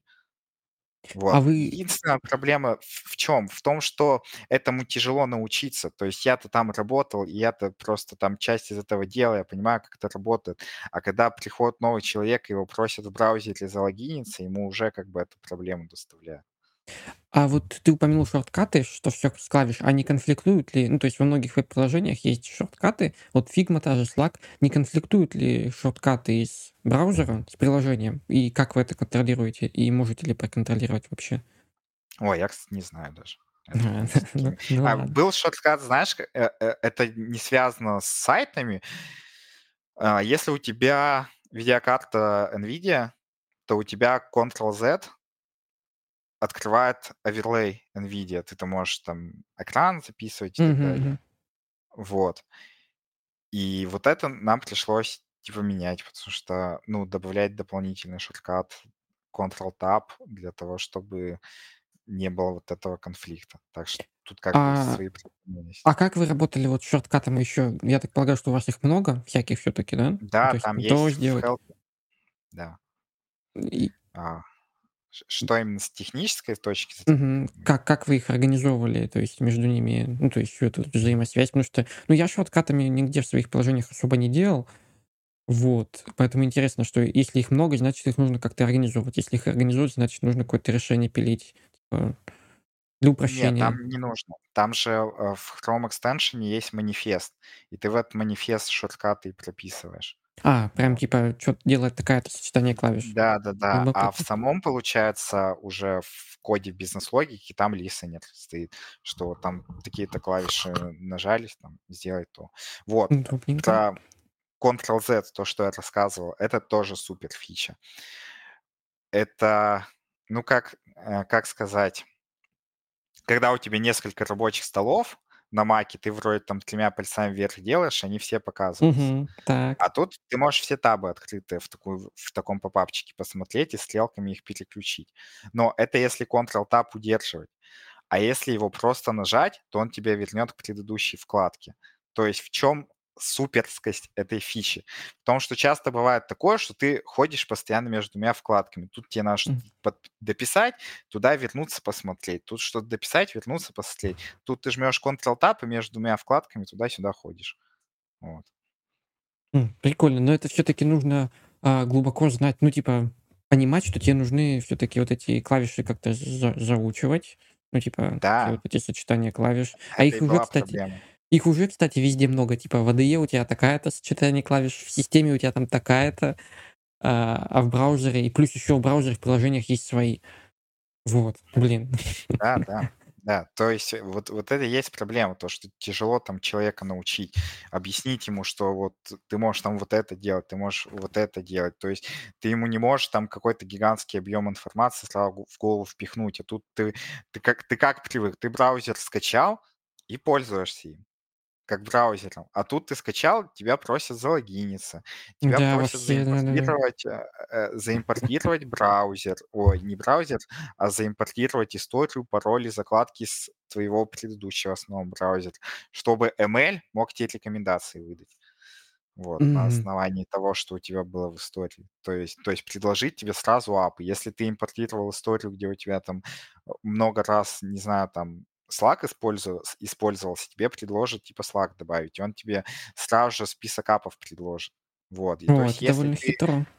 да, если ты это не делаешь, ты такой типа э, залогинился не через Google, а через там какую-то почту одноразовую, все проскипал, то вот ты как бы много фич-то и не получишь. Любопытно. Да, слушай. Ну, я еще попользуюсь, посмотрю. Я вот еще... Я вот зашел в Google, смотрю, какие у меня тут приложения. Ну, еще начинаю, грубо говоря, пользоваться. Посмотрим, может, может Да. тоже за- зайдет прям сильно. Вот у тебя Так. же, на- наверное, есть какая-то основная работа и вот подкаст, да. Вот Ага, ты там, да. например, создаешь подкаст, э, Workspace подкаст, там Workspace основная работа, все. А в чем прикол? То, что ты когда меняешь Workspace, у тебя э, сессия, то есть, ну, возьмем пример, что ты работаешь на двух работах. Э, Ты э, на первой работе, там, не знаю, у тебя на открыто там GitHub, какие-то issue, там, линер, еще что-нибудь, таски какие-то, вот, ты Мгм. сидишь, делаешь, и тебе внезапно с другой работы там в Slack написали, беги быстро, там что-то фикс. Ты просто нажимаешь другой workspace, вот, у тебя открылся, и у тебя все те вкладки, они закрылись, но не закрылись. Когда ты вернешься снова в, в первый workspace, у тебя они все восстановятся. А сессии, они же, ну, они могут отрубиться же с самим сервисом. Как думаешь? Ну, ну, типа, я Нет, зашел, не, не обрубится? нет, нет, мы восстановим сессию, это мы делаем. А, это прикольно. Ну, Да, вот так я что ты говорю. такой попала в workspace своей второй работы, pull request отправил, в первую вернулся, и у тебя хоп, все опять восстановилось. Да, ну, кстати, про вторую работу это довольно... Я слышал уже новости, где чувак, короче, работал на Facebook и на Google. Я думаю, ему Вот пригодилась такая фича. Да. Да, да, да. А еще супер фича, я не знаю, реализована она или нет, но я частично над ней работал. Это фича, когда ты можешь а, шарить с- свои пароли, а, например, от Netflix.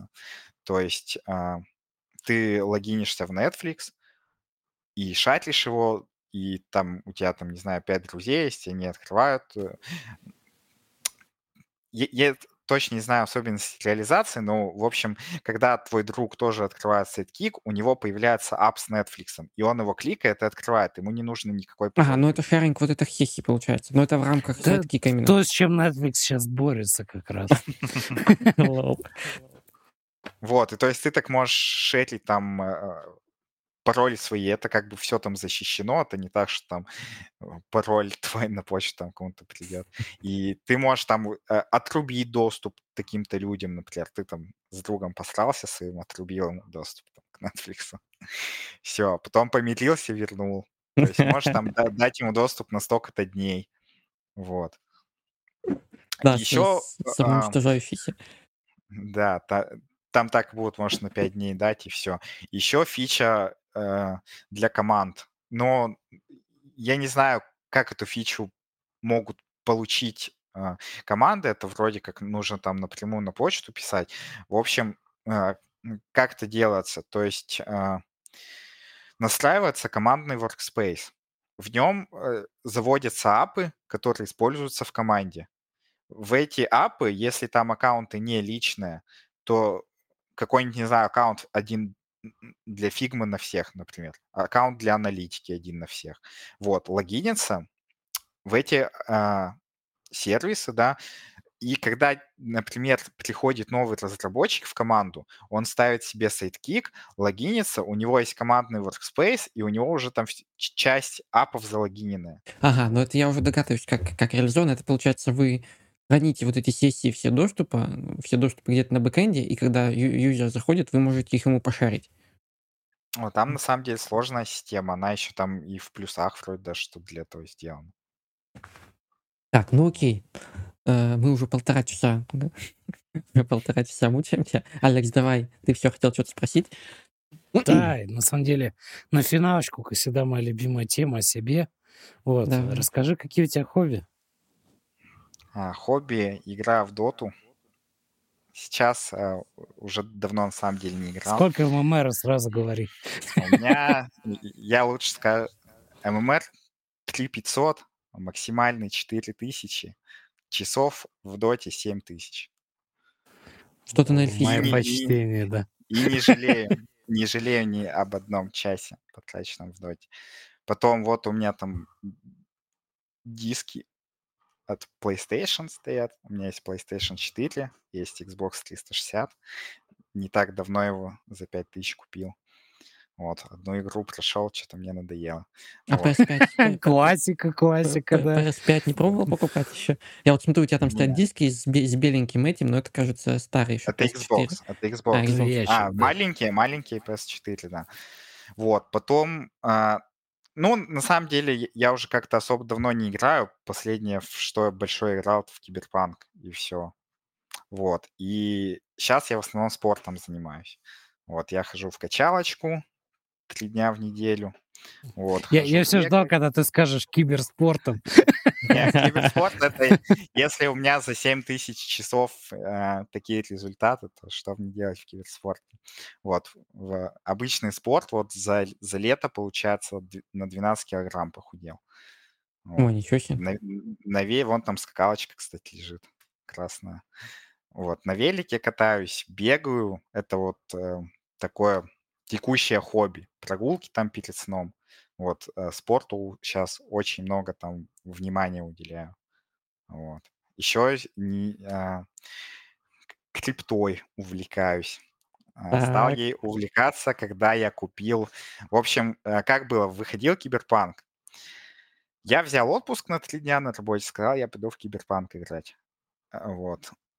И у меня была видеокарта 2060. Я такой, я хочу в Киберпанк играть на нормальных настройках. Купил себе 3070. О, Купил я ее а, за 56 тысяч. ничего Вот. себе. Дешево. Проходит Новый год, начинается январь, и она уже стоит 130 тысяч. Вот.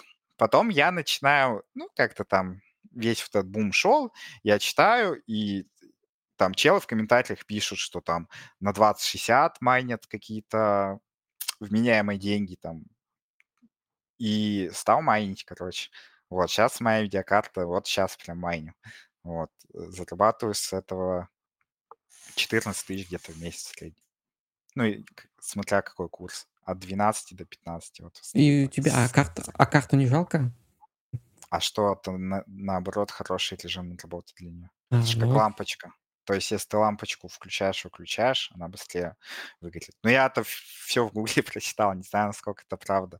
Но за температурой я смотрю, у меня ну, хороший корпус, э, хорошо охла- охлаждаемый, там компьютер там не прижат к каким-то углам, вот, и температура даже 70 градусов никогда, никогда не поднималась. Ну и там, и если я играю, там я отключаю майнинг, вот. так что она денежки мне тут зарабатывает. Ну, это, Вот. слушай, Ну и стал вот это, да, стал вот это как бы всей темой там более-менее увлекаться. Вот. Такая на самом деле достаточно интересная тема, и там можно даже какие-то деньги там зарабатывать. А не, а, не, а не думал купить на все деньги все, что есть, еще и на кредиты, и перестать, перестать работать? Да думаю, думаю, думаю. Пока страшно, пока страшно. Вот. Так что, а, а так вот э, там почитывал, что там да как. Ну, вообще, если бы я начал майнить, когда я видеокарту купил, я бы ее уже чуть ли не в два раза купил. А я, получается, там тупил несколько месяцев, потому что, ну, типа, сейчас что-то там парится, непонятно, как это вообще настроить, все дела. А потом оказалось, что это все настраиваться, там одну программу запустил, все. Сейчас я начну свои любимые неуютные вопросы. Вот. А разбирался ли, как платить налоги с этого? Нет. Ты опасно, ты по- опасно, опасно. Не, ну просто вся, вся эта история про криптоманик и прочее, она, к сожалению, из того, что я слышу, ну, не совсем легально. И из-за цепочки, скажем так, того, как эти деньги потом выводятся и что с ними делается. А, Ну у ты давай, ты не спрашивай, да, как, как он деньги выводит, то это же Я опасно. их не, выва- я их не вывожу еще. Вот много выведов. Самое интересное начинается, когда ты захочешь это наличить, к сожалению. Вот. Ну, я знаю уже, как это делается. Уже пробный вывод делал. Так, ну все, все, 18 плюс сейчас дальше будет. Давайте не будем дальше эту тему трогать. Ну, ну, сейчас закроет, товарищ майор уезжает. Да, не будем. Да. Ну, кстати, вот насчет карты, это ты, блин, прям ее хорошо удачно купил. Она, ну, это, А я даже не дешево. думал, а, а самый-то прикол в том, что я ее еще и не хотел брать. Я думаю, у нее же рекомендуемая эта цена 40 тысяч была, я такой сижу, думаю, Ой, блин, за 50 брать за 56, типа 16 тысяч переплачивать, типа вообще типа неохота. Ну, потом я думаю, нет, я очень сильно хочу поиграть в Киберпанк, я его сто лет ждал, возьму Не, я. Ты самое главное ты не сказал. Да, поиграл. Киберпанк. ты поиграл, нет? Потому что большинство-то э, это покидали помидорами как бы на, на Да. релизе. Далее, но я такой человек, что если я что-то очень долго жду, оно мне все, ну, то есть у меня так мозг работает, что если я дол- долго жду, даже если это говно, оно мне понравится. Но киберпанк я говном ни в коем случае не считаю, как минимум за ту миссию, где там в начале в небоскребе идешь, вот, где тебе в конце пуль в голову Ты сейчас спойлеришь людям, которые ждут, Ой, когда игру сделают это, зафиксят наконец и скажут, это Готи Edition, и я сяду поиграю, в А, том ну, числе и я, кстати, это одна из э, начальных миссий, там, да, даже ничего особо не... Я- это прям шедевр, миссия шедевр. То, как там все поставлено. Я когда проходил, я таком небольшом культурном шоке был. Я смотрел стримы по Киберпанку, я сам, ну, типа, я вообще играю на консоли, я консольщик, у меня комп чисто рабочий, вот, э, и, соответственно, играю на консоли, а на консоли, если, ну, ты, скорее всего, не, не знаешь, но там была очень такая... Я знаю. А, Как, знаешь? как можно не знать. Я же, когда Киберпанк прошел, самый-то был прикол в том, что я его когда проходил, я прям сидел целыми днями, играл по часов 15. Вот. Потому что у меня три дня было на прохождение. Вот. И... То маловато, мне кажется. Это сколько? 45 часов всего? Хотя там минималка это часов 70, чтобы хотя бы все пощупать. Ну, это полный этот... Не, я, я так Да. никогда не играю, что как там все. Я там, что мне интересно обычно, прохожу, если я... э, Самые интересные квесты, на удивление, я смог пройти.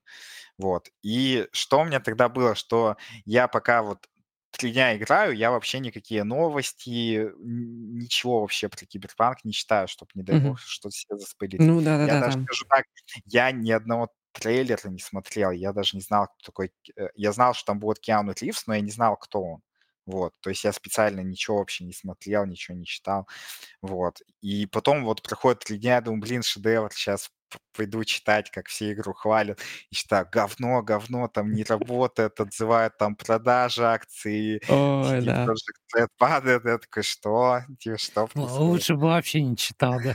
Ну, там на. Sony, они же, они же так, так плохо вышли, выступили, что у них даже от Sony их выкинуло из магазина, но они вроде Да, сейчас потому что у них вернулись. баги были. Ну, Да, да. и потом вернули, вот. А у меня-то даже багов-то не было. Ну, ни одного бага не было. Это я, считаю, в самую первую версию играл. ПК Вот, бояре, меня... что сразу взять? Да, у меня даже, получается, был вот этот э, открыт экран, где шел, типа, отсчет. Но у меня предзаказ был, вот, и то есть у меня уже предскачанная игра была, и вот когда она то- только вот появилась, я сразу в нее играл, то есть в самую свежую, без патчей, без всего, в самый сок. Ни, ни одного бага у меня не было. Ну и там такой... а, я очень... Я фронтендом-то почему занимаюсь? Потому что я очень сильно люблю визуал. То есть я могу пользоваться каким-нибудь супер говенным приложением, которое будет очень красивым. Вот. И, в Киберпанке прям там настолько крутой визуал, что мне вообще было плевать, что там в игре это происходит. Я мог просто там на нее смотреть. Ну, да. освещение, он- там, на персонажей и так далее. Там такой... И там не то, что графика, там и арт-дизайн, там, ну, прям супер все красиво, сочно. Вот, поэтому так не пофиг особо. Э, Я что-то захотел. главный вопрос, давай, поиграть. задам еще. А почему пятой плойки-то еще нет? Так она мне Да. зачем? Там игр-то нет. Игры будут Ну, куплю. Как? Ну, там- За визуалом. Там, как сказать, там представили же этот, там представили новый God of War вроде как должен Да, выйти. я, так, слушай, он же не вышел. Ну, я, пока Я, наверное, да. про старые даже игры, что очень многие игры хорошо затюнили апгрейде под пятую плойку, опять же, там повысив FPS, Мгм. текстуры подвезя новые. Ну, как бы 4К, HDR, все вот эти Вот- вот, плюшки, которые на ней раскрылись, действительно. Потому что, Да. ну, прошка не раскрывала многих приколов. Ну, вот, э, переиграй в того же God of War, но А совершенно я в игры не ощущения. переигрываю. А, ну Вот тут вы- можно пойти и посмотреть, типа, что еще не успел поиграть. Ну, даже список, наверное, того, что на четверке вышло. И именно мы сейчас будем говорить про визуал, но он довольно-таки внушающий. Начиная RDR 2, то же самое. Вот Я в чате по- понимать, Да, все, что интересно, Death Stranding прошел, кстати, Death Stranding тоже супер, прям ждал, такая же была аналогичная с Киберпанком ситуация, я так кайфовал, когда ходил там, я еще сидел там, покупал этот энергетик Monster Energy для полного А, это который, ну-ну-ну-ну-ну. Да-да-да. Я там выключал свет, чтобы у меня там дома все темно было, надевал наушники, все, и с Monster Energy сидел, играл вообще. Вот вы, кстати, будете, бу- будете смеяться, но я сегодня включил плойку давно, за за много месяцев. Вот, и как сказать, а как ты в Stranding с- э, играл? Вот я ее, она у меня есть, но я в нее открыл ее, и что-то скучная она такая. Ну, потому что я ее ждал, я же Ты говорю, сейчас это- начинаешь по мастеру обсуждать. Это Илья. Ой, Ты ну ладно. э, Metal Gear Solid э, на Ютубе проходил или ручками? Я такой игры даже не знаю. Ну вот поэтому Death Stranding тебе и не зашел. Ну, короче, ладно, я, я- я предлагаю завершить, собственно говоря, вопросом из чата нашу тему про игры. А, ну, это не про игры будет, а просто такой разбивка. А О- ч- Около, да. ч- читаешь, читал или смотришь, смотрел что-то по дизайну? Вопрос вот Сергеем. Вот нашего топ-комментатора. А, у меня есть э, несколько книжек по дизайну. Вот. К сожалению, я забыл, как они называются, потому что там длинное название. Одна так- такая красная книжка. Не помню, как она наз- называется. Вот, читал, потом проходил, получается, курс от Mail.ru, контент курс по дизайну, но он сейчас недоступен нигде, и он, кстати, Не Юра почему-то быстро- Ветрова. А, возможно, возможно. М. Но он очень быстро стал недоступным, этот курс. Вот. А книжка. Так сейчас я вам покажу книжку. Сейчас встает, и главное, чтобы был в шортах, а нет. Да, да, да, да, жи- жи- жи- жи- живая вставка. Так, красненькая, ну-ка, что за книжка? О, О, не заставляй меня. О, так я тут знаю, да, я, у меня тоже такая книжка есть, только в электронном, не заставляй меня. Ну, это Она, классика. по-моему, очень старенькая, да? Если Ну да. Там она, она обновляется периодически.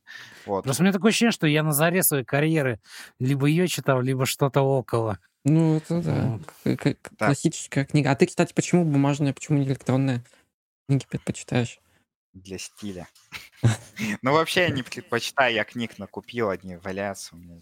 Только А, ну проблемы при переезде доставляю. Да, и получается это... Еще книгу одну забыл. Про этот... э, Как обращать внимание. Вот книга называется. Она не совсем про дизайн, но тоже мне понравилась. А чем мне в бассейне-то зачем стримить?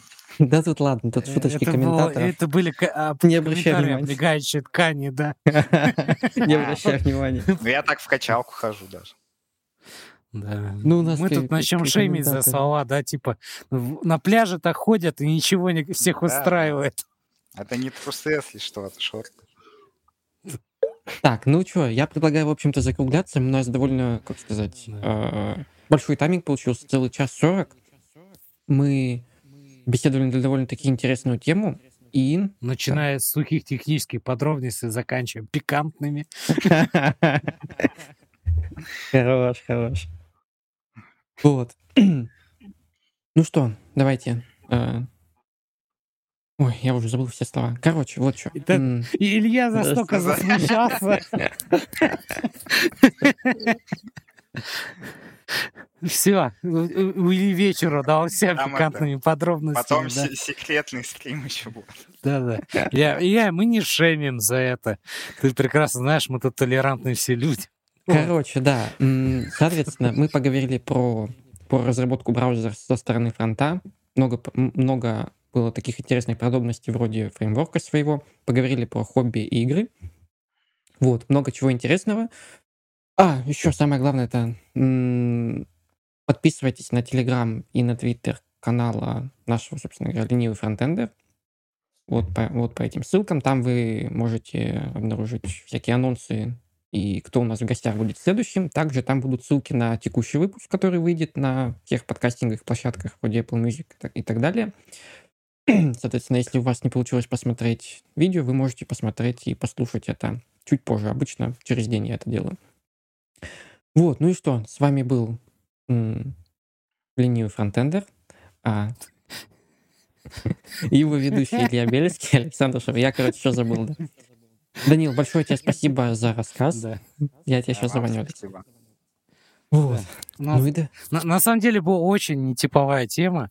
Я, наверное, повторюсь, что на- когда мы сидели и думали, блин, а о чем можно спросить, мы такие поняли, что мы ни хрена не знаем, как действительно изнутри это все выглядит. Мы Ну, столько вопросов не смогли, да, насобирать, поэтому такие думаю, а, Вот. сделаем открытое, по ходу дела что-нибудь придумаем. Ну и так плюс-минус получилось.